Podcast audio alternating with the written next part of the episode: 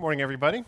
It's good to see you today. Go ahead and uh, take a look at the message for today. You can take out your message insert. I think that'll help you follow along. We've been looking through God's famous last words in the book of Revelation. And we today are arriving at what uh, I think is the pinnacle moment of God's famous last words in this book, and that is the moment of salvation.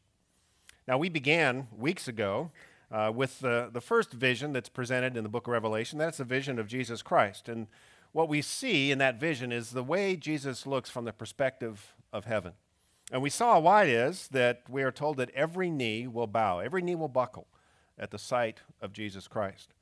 The next vision we looked at was we saw the churches uh, as heaven sees them, lampstands of God's light in this world. And then we got a glimpse of heaven itself, gathered around the throne of God in worship. And an invitation was given to us to join in with this worship. And then after that, our attention was directed back to earth, and we saw the four horsemen of the apocalypse waging the war of evil that has marked all of human history. And we saw the, the elements of that war and how they continue to be featured uh, throughout human history. And then the next vision we saw was in response to this evil, the prayers of God's people are sent heavenward. And so we got a glimpse of what prayer looks like from heaven's perspective. To us, prayer looks like, well, maybe a feeble last ditch effort cry for help. But in heaven, prayer touches off a thunder and lightning level response. But instead of removing us from evil, as many of the prayers are requesting, God instead instructs his people to give witness to the truth about him. That was the next vision we looked at. And that witnessing tends to touch off the conflict that is behind every conflict. And so in the next vision, we saw that behind the politics of this world is a great clash between the two kingdoms behind everything in this world, and that is the kingdom of God and the kingdom of Satan, who is called the prince of this world. And then it's at this point in the book of Revelation that our view is directed from the seven themes that have and will continue to dominate human history, and we move away from those seven themes to the three themes that will mark the end of history as we know it. And the first of these final three themes is a description of the judgment of God on all the evil that is in this world, and is what we looked at last week. Finally, the not fair call for justice that begins early in life is addressed in God's final judgment. But as we watch this final judgment, we recognize that true justice cuts both ways. And so we find ourselves not only cheering for justice as victims, but also fearing it as perpetrators. And so, much to our relief, we are now next shown a vision of God's great salvation. And this, as I said, is the pinnacle of the entire book. Everything is building up to this point. Salvation really is the, the continental divide for all of humanity.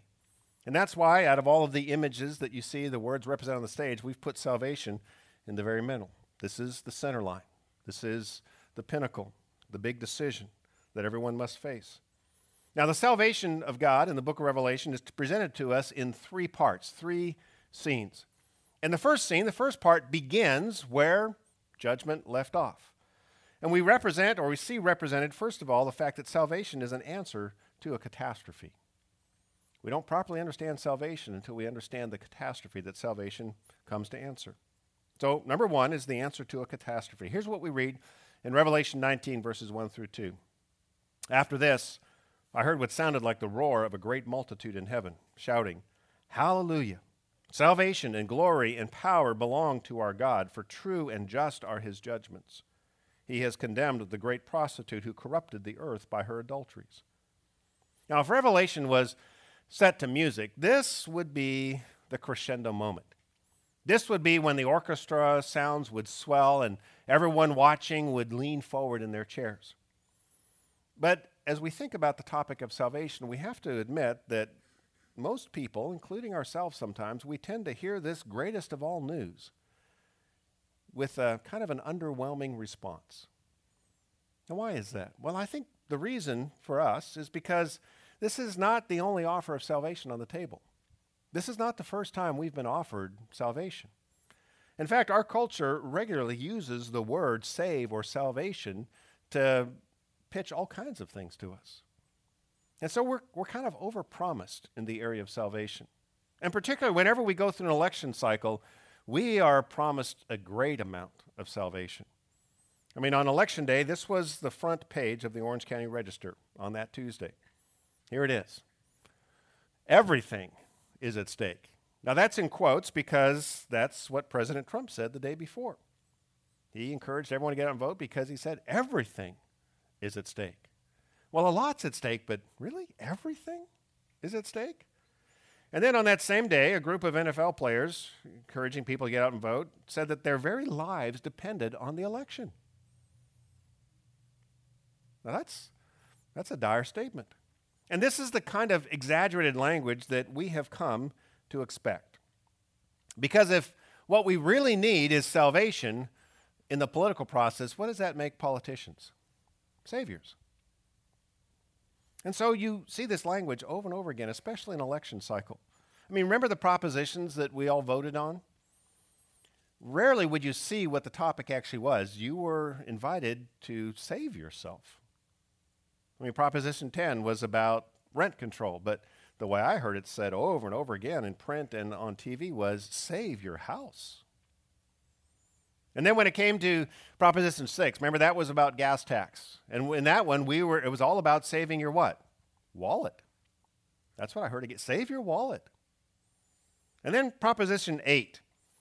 That was about dialysis and the attempt to try to maybe reduce some cost of dialysis or at least the profits at the centers. And all we heard was these poor dialysis patients telling us if we voted wrong on this, they would be dead. So it was all about saving dialysis patients. But you know, it's been two weeks since the election, and nothing in my life has changed. Nothing.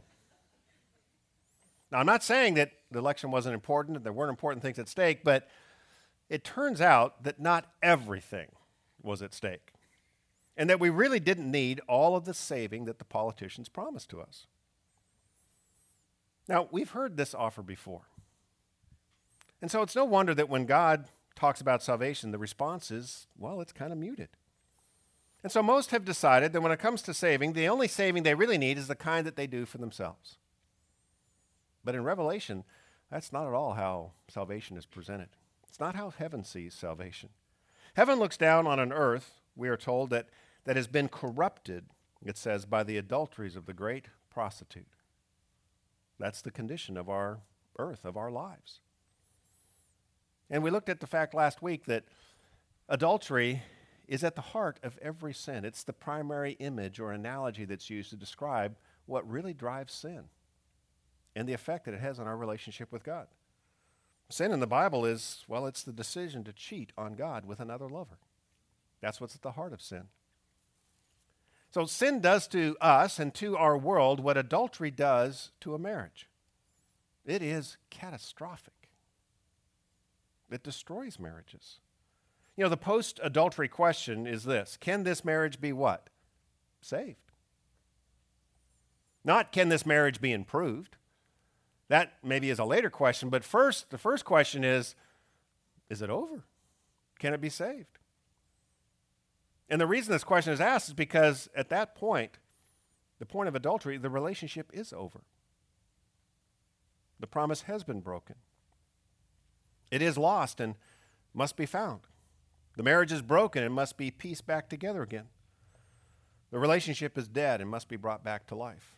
And if the offended party is not able to or willing to forgive the adultery, then the marriage will be, well, it'll be forever lost and broken and dead.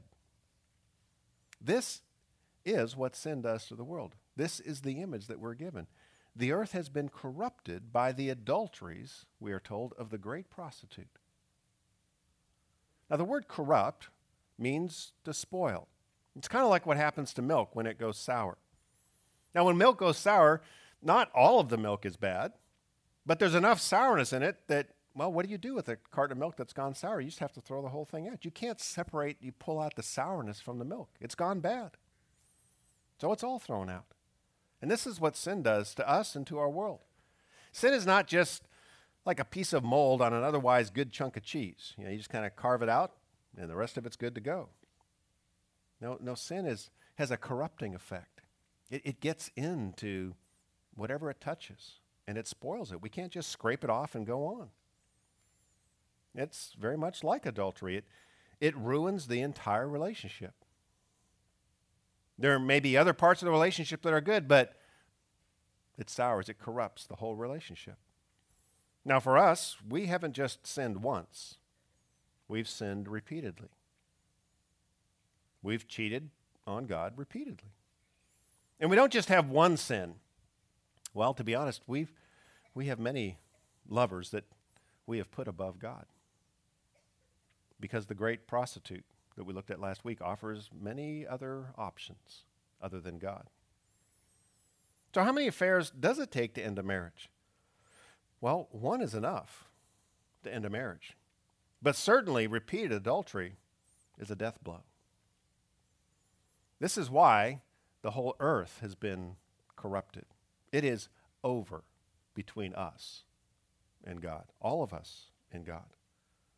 You know, the judgment described in the previous three chapters that we looked at last week, therefore, is the only reasonable response to our unfaithful ways. But thankfully, when it comes to us, God is not entirely reasonable. And that's because, for a reason that I don't know that we'll ever understand, He has decided to love us. He has decided to offer us salvation. We saw earlier in the book of Revelation that the central figure in all of history is Jesus Christ. And therefore, it's fitting that the central figure in this entire book is Jesus Christ. In fact, his name is featured in the first verse of the book and the last verse of the book, Revelation 1 1 and Revelation 22 21. And his name, Jesus, means what he does. The name Jesus means the Lord saves. That's the meaning of his name. Now, he doesn't save by waving some kind of magic wand over the problem of sin. No, he, he pays for it with his own life, his own perfect life. And he forgives the sin of those who ask him to forgive. He saves, as his name says. The problem is this not many people are asking for that salvation. Well, why?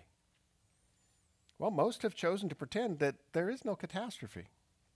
And if there is no catastrophe, then there's no need of salvation. The response of most people when it comes to this image of sin is what adultery? That was just an error in judgment. That was just a simple mistake. That was just me being human, which they're right. It is just being human. But what they're saying is everybody does this. This is not spiritual adultery. This is just an oops, a mistake. You see, salvation, if we're ever going to accept it, first of all requires us to see God and our relationship with Him as it really is a catastrophe that has been ruined, been spoiled, been corrupted by our sin. You see, no marriage can be saved if the adulterer refuses to admit, or even worse, excuses what they've done. And that's the same in our relationship with God. If, if we don't ever get to the point where we see it for what it is, then salvation is, is never going to be true of us. And this is the continental divide that separates all of humanity. You've probably seen signs like this if you've driven you know, through Colorado or even in the South. Every time you cross the continental divide on most highways and freeways, there's a sign that lets you know you're crossing the continental divide. And the continental divide is a physical divide that run the, runs down the very middle of our continent. And it represents the fact that all of the water on the west side of that divide ends up in the Pacific Ocean. That's the watershed of that divide. All of the water on the east side makes its way into the Atlantic. And that divide, there's not a line painted, but it's a very clear divide that indicates which side the water goes. And I show you the sign because there is also a spiritual divide that down, runs down the middle of humanity. On one side of that divide are those who end up in eternal separation from God. They move on this side of the divide. The word for that in the Bible is hell. It just means eternity without God. On the other side of the divide are those who have accepted his offer of salvation, and their experience is eternity with God in heaven. the last scene of Revelation that we're going to look at next week. Now, we tend to think that the separating issue is not salvation, but our moral efforts. And it seems to us that what's going to make a difference in the end is the moral elevation that we have climbed to in life. And so most people are on that plan, the, the climbing plan. But you know, if, if you make it all the way to the Continental Divide and you're, let's say, at 7,000 feet, but you're on the wrong side of the divide, everything's going to go to the Atlantic and not the Pacific. I mean, moral efforts are great. Climbing and improving, that's great. But that's not the fundamental issue. So we do good deeds thinking that that'll be okay. But that's kind of like thinking flowers can fix adultery. It's like thinking that, you know, I'll, I'll just buy a bunch of flowers, that'll make it all okay. I mean, buying flowers is fine, but it doesn't get at the scope of the real problem. So our moral efforts are good, but it doesn't understand the nature of what the real problem is between us and God and what's going on in this world. So the line that marks the great spiritual divide between heaven and hell is not the moral elevation of where anybody is. The line is simply those who have gotten on their knees before Jesus, admitted their sin, and asked for his forgiveness, and those who haven't. Those who have have seen the catastrophe for what it is. But on the other side are those who they refuse to see it. They edit the evidence of their sin, they doctor the report to make it less than a catastrophe. But salvation is first and foremost the answer to a great catastrophe. Without that, the offer to salvation is irritating and it's insulting. And if you're walking somewhere this afternoon and someone walks up to you and says, I can save you, and you look around and you think, I'm fine. No, really, I can save you. It doesn't take long for you to get irritated with that person and insulted by them because it doesn't look like you need any saving. And so a lot of people respond to the message of Christ with irritation. How dare you think I need saving? So, the beginning of salvation, the opening scene, paints the catastrophe that salvation is the only answer for. And for those who have seen the catastrophe and asked for the salvation that is offered in Christ, the next scene we see is they're invited to a meal. That's the second scene in the overall scene of salvation, the invitation to a meal. Here's what we read in verse 9. Then the angel said to me, Write, blessed are those who are invited to the wedding supper of the Lamb. Now that seems like an interesting transition from a catastrophe to a wedding banquet. But as you think about it, if the problem that has corrupted us and this world is our spiritual adultery, it's very fitting that the salvation of God is celebrated at a wedding banquet. It's really more like a vow renewal ceremony, where the vows that have been broken are restated and the past unfaithfulness is forgiven. Now, in typical Revelation form, this is not the first wedding reception we see in the Bible, this is the last one that we see. You know, the first miracle that Jesus performed took place at a wedding reception in Cana, where water was turned into wine. Three of the parables that Jesus told took place at a wedding banquet. This is a predominant theme that you'll find in the New Testament. Now, the wedding banquet, banquet is interesting in that is, it is the first of many meals that a new couple will have as husband and wife. It's probably the largest meal they'll ever have, but it's the first one of a new life together. And so it's surprising to us that the common meal makes a regular appearance in the Bible. You know, on the day that God decided to save his people from captivity in Egypt, he instructed them first, before that night happened, to do what? to gather in their homes and share a meal called a Passover meal. And then, after that great act of salvation and saving them from slavery in Egypt, they were told to gather at that anniversary and share a meal again every year to remember God's act of salvation, the Passover meal. And so, many years later, it was at one of those such meals that Jesus had gathered with his disciples that was on the eve of his crucifixion. And they were told to do this in remembrance of him. Now, what's interesting about the common meal, the common family meal, is, is not primarily about food, it's primarily about relationships, right?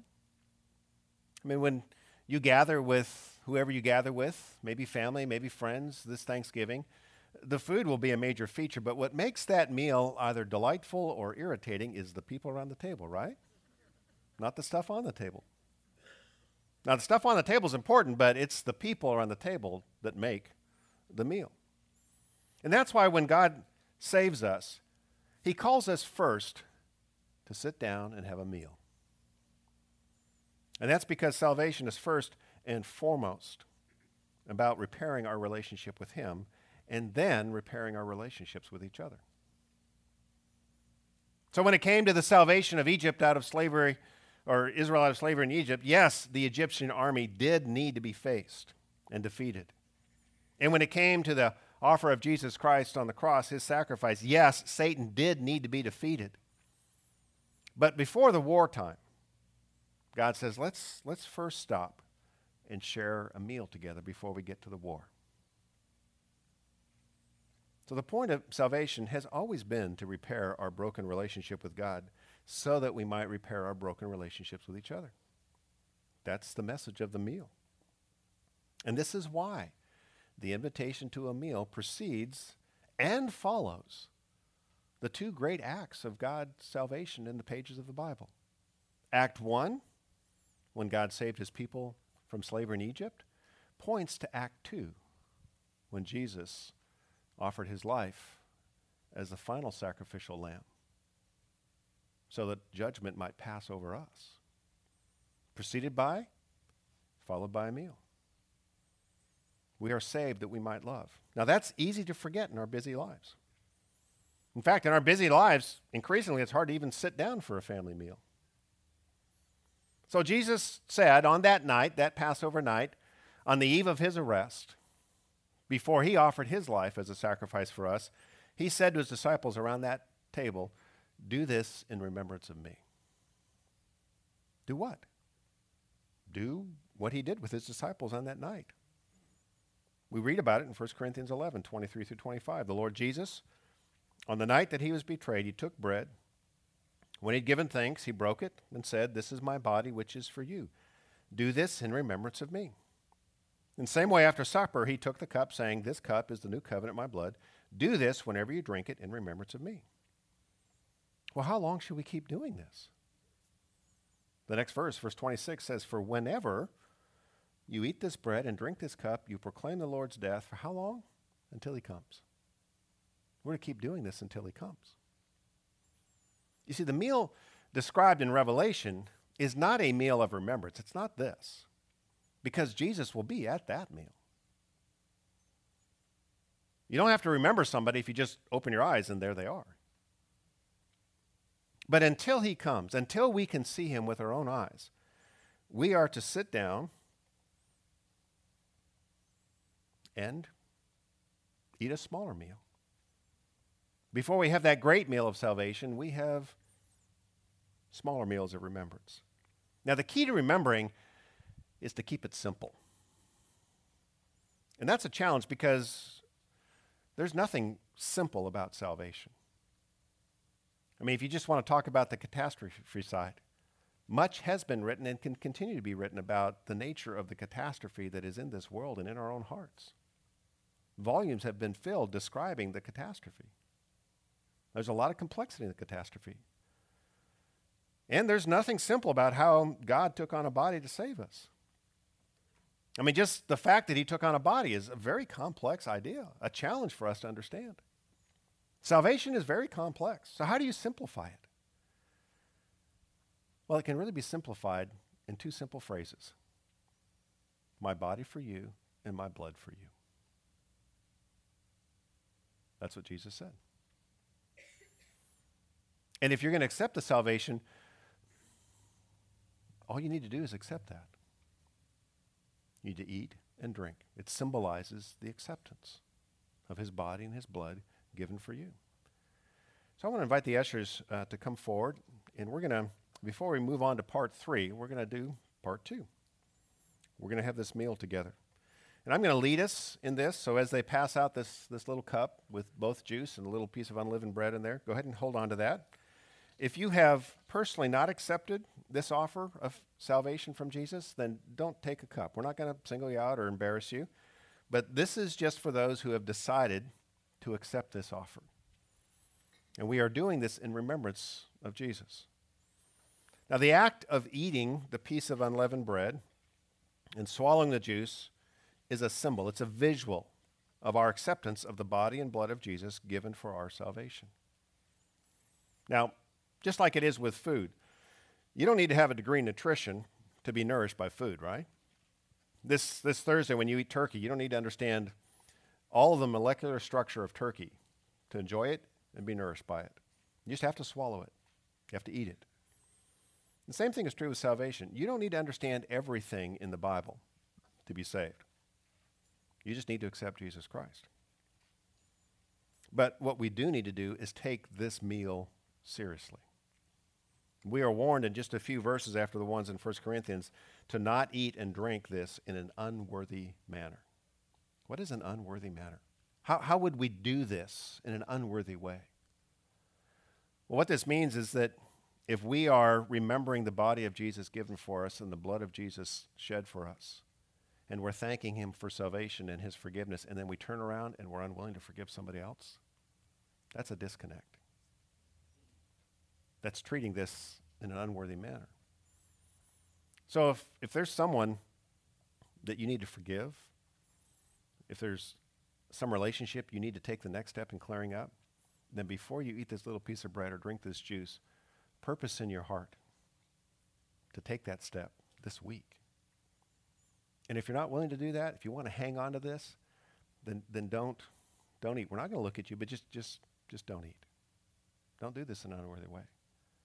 The other way we eat in an unworthy way is if, if there's a pattern of sin in our lives that we refuse to deal with, then we are eating this in an unworthy way. We're saying, Thank you for the forgiveness, and I'm going to continue in my adulterous ways. Now, nobody's perfect. We all struggle. But if, if there's an area in your life that you know God says, you, you need to stop this, you need to, you need to get help with this, you need to deal with this, and you just keep saying, Nope, I'm going to keep doing this. If that's your heart, then, then don't do this. Just, just don't, don't do this in an unworthy way. So let's go ahead and, and peel back, first of all, the first area to get at that little piece of unleavened bread. And the reason it's unleavened, because that's what it was on the Passover. Little piece like this. The bread is a reminder of God's love. That God would take on a body to go to that distance to save us. I don't think we'll ever get over that. And we're remembering it by doing this. So, in the words of Jesus, when he said, This is my body, which is for you, do this in remembrance of me. Let's eat together.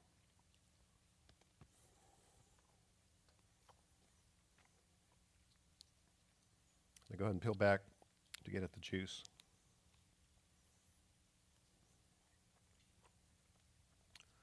The juice is a visual reminder of the blood of Christ. It's a reminder of the price that was paid for our salvation, our forgiveness. And so, in the words of Jesus, when he said on that night to his disciples, This cup is the new covenant in my blood. Do this whenever you drink it in remembrance of me. Let's drink together.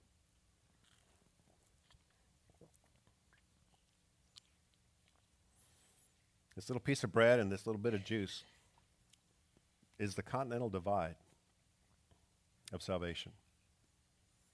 Now, you can put these cups, I think there's little holders there in the uh, chairs in front of you and hang on to it and throw it away when we uh, leave today. But let's move on to part three. Part three of this great scene of salvation is a picture of the end of all war. As we turn from the, the wedding meal, we notice that the bride in the wedding meal is dressed fittingly but not the groom, not Jesus Christ. Here's a picture of Jesus Christ in Revelation 19, verse 11 through 14, and this seems really out of place with a wedding meal. I saw heaven standing open, and there before me was a white horse, whose rider is called Faithful and True. With justice he judges and makes war. His eyes are like blazing fire, and on his head are many crowns. He has a name written on him that no one knows but himself. He is dressed in a robe dipped in blood, and his name is the Word of God. The armies of heaven were following him, riding on white horses and dressed in fine linen, white and clean. Now, the white horse and its rider, Jesus Christ, is making its second appearance. First appearance was in chapter 6, one of the four horsemen of the apocalypse. And so it turns out that the wedding reception is really a prelude to war. Now, it's hard to imagine a greater contrast than a wedding and a war. But that's the nature of salvation it is a wedding and it is a war. Its aim is to restore an adulterous relationship. That's the wedding part. And to defeat the author of every false love, Satan himself. That's the war part. Now, anyone who has been married understands that weddings and wars go together. I mean, the love that is declared on the wedding day must be fought for in the days that follow. Anyone who doesn't understand this doesn't get to be married for very long. You declare your love, and then tomorrow you must fight for it. And the day after that, it must be fought for again. You know, our culture has forgotten the war part of love. Our culture thinks love is primarily an emotion. And so our culture has made this notion of falling out of love a commonplace occurrence and a commonplace excuse for ending a marriage. But what we call falling out of love, God simply calls surrender, giving up, refusing to fight. I mean, love is a war against a world full of competing loves. Love doesn't occur in a vacuum, it occurs in a corrupted world. So love must be fought for and it must be rescued again and again and again by seeking and asking for forgiveness. It, it is a lifelong campaign. But in this last word on salvation, God tells us of a day when this campaign, this war, will finally end. There will be one last war. Now, it turns out, strangely enough, that this war against Satan is not a quick one. First, all of the political tools at Satan's disposal are brought onto the battlefield, and they're defeated one by one. And then Satan is locked up for a thousand years. But then he's set free again for one last hurrah, one last great battle, and he is finally defeated for the very last time. Now, as you read through this, you might ask the question I ask myself as I read through this is why not just end it all at once? It's pretty obvious that God has the upper hand. Why all of these battles and this back and forth and thousand years of peace and then back at it again. Why not just end it all at once? Well, I, am not really sure why. But I think it's because this is a war not for land, not for power, but for hearts. And hearts can't be conquered. They have to be given the freedom to respond to God, and that takes time. And at the end of this final battle, the focus, of course, is not on land won or on power secured, but on people. And we see a, a, a tremendous image of people who are either saved or not saved at the end of this great war. Here's this description in Revelation 20, verses 11 through 12. Then I saw a great white throne and him who was seated on it. Earth and sky fled from his presence, and there was no place for them. And I saw the dead, great and small, standing before the throne, and books were opened. Another book was opened, which is the book of life. The dead were judged according to what they had done, as recorded in the books. Now you notice there's two types of books that are opened up. The first is a collection of books. It says, the books are opened, plural. Well, what's in them? It says what they had done, as recorded in the books, plural. So the, the reason there's so many books is because there's so many people and there's so many things that all those people have done. And in these books, plural, are contained the full record of everything that everyone has done. Not the edited versions that we present to others, and honestly, that we present to ourselves, but the full record of what we have done. Next, the book, single, of life is opened. It's a single volume. So, what's the difference between these two book categories? It's not the words that are written in these books, it's the ink that those words are written in. Now, what did Jesus say we are to remember when we drink that juice? He said, This, this is the new covenant in my blood. A covenant is a written contract. The old covenant is a written record of God's law. And in the books, next to every one of those laws, next to everything that God says is right and everything that God says is wrong, is a record of whether we've done that or not done that, what we've done compared to God's law. And I don't have to tell you, but it does not make for encouraging reading. And that's why there's a new covenant.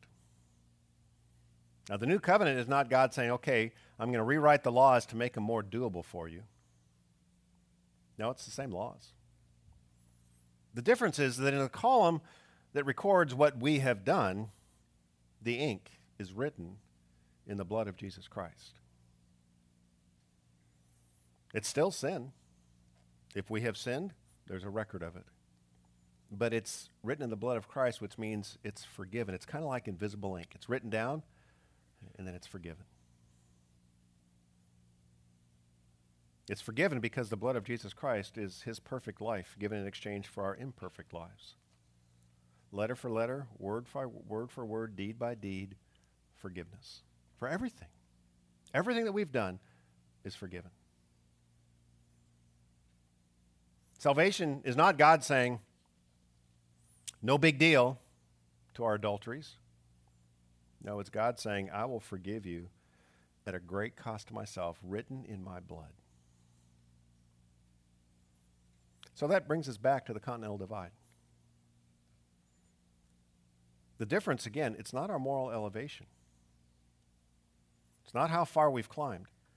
It's what book is our name in.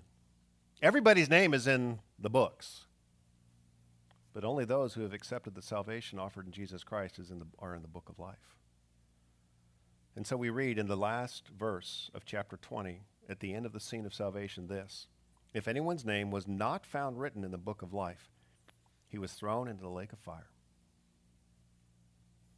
Now that that is a somber note to end with. And I thought of trying to end this differently. But I realized that's where God ends this scene, and these are his final words on salvation. So I better not end it differently. And he does this because I think there's no greater joy and there's no greater horror than this, this line of salvation. So I just have to ask which side of the salvation divide are you on? Not, not what's your moral performance, that's an elevation question. But what have you decided about the offer of forgiveness in Jesus? What, where have you landed on that? Now, just like the signs that mark the physical continental divide, there is a sign that marks the spiritual divide. And this is what it looks like it's just a cross. It's the cross of Christ. It doesn't look like much, it's empty because he's already died and risen, risen again. But it is, the cross is the great divide of salvation that separates saved from not saved, heaven from hell. Now, to most, that seems absolutely ridiculous.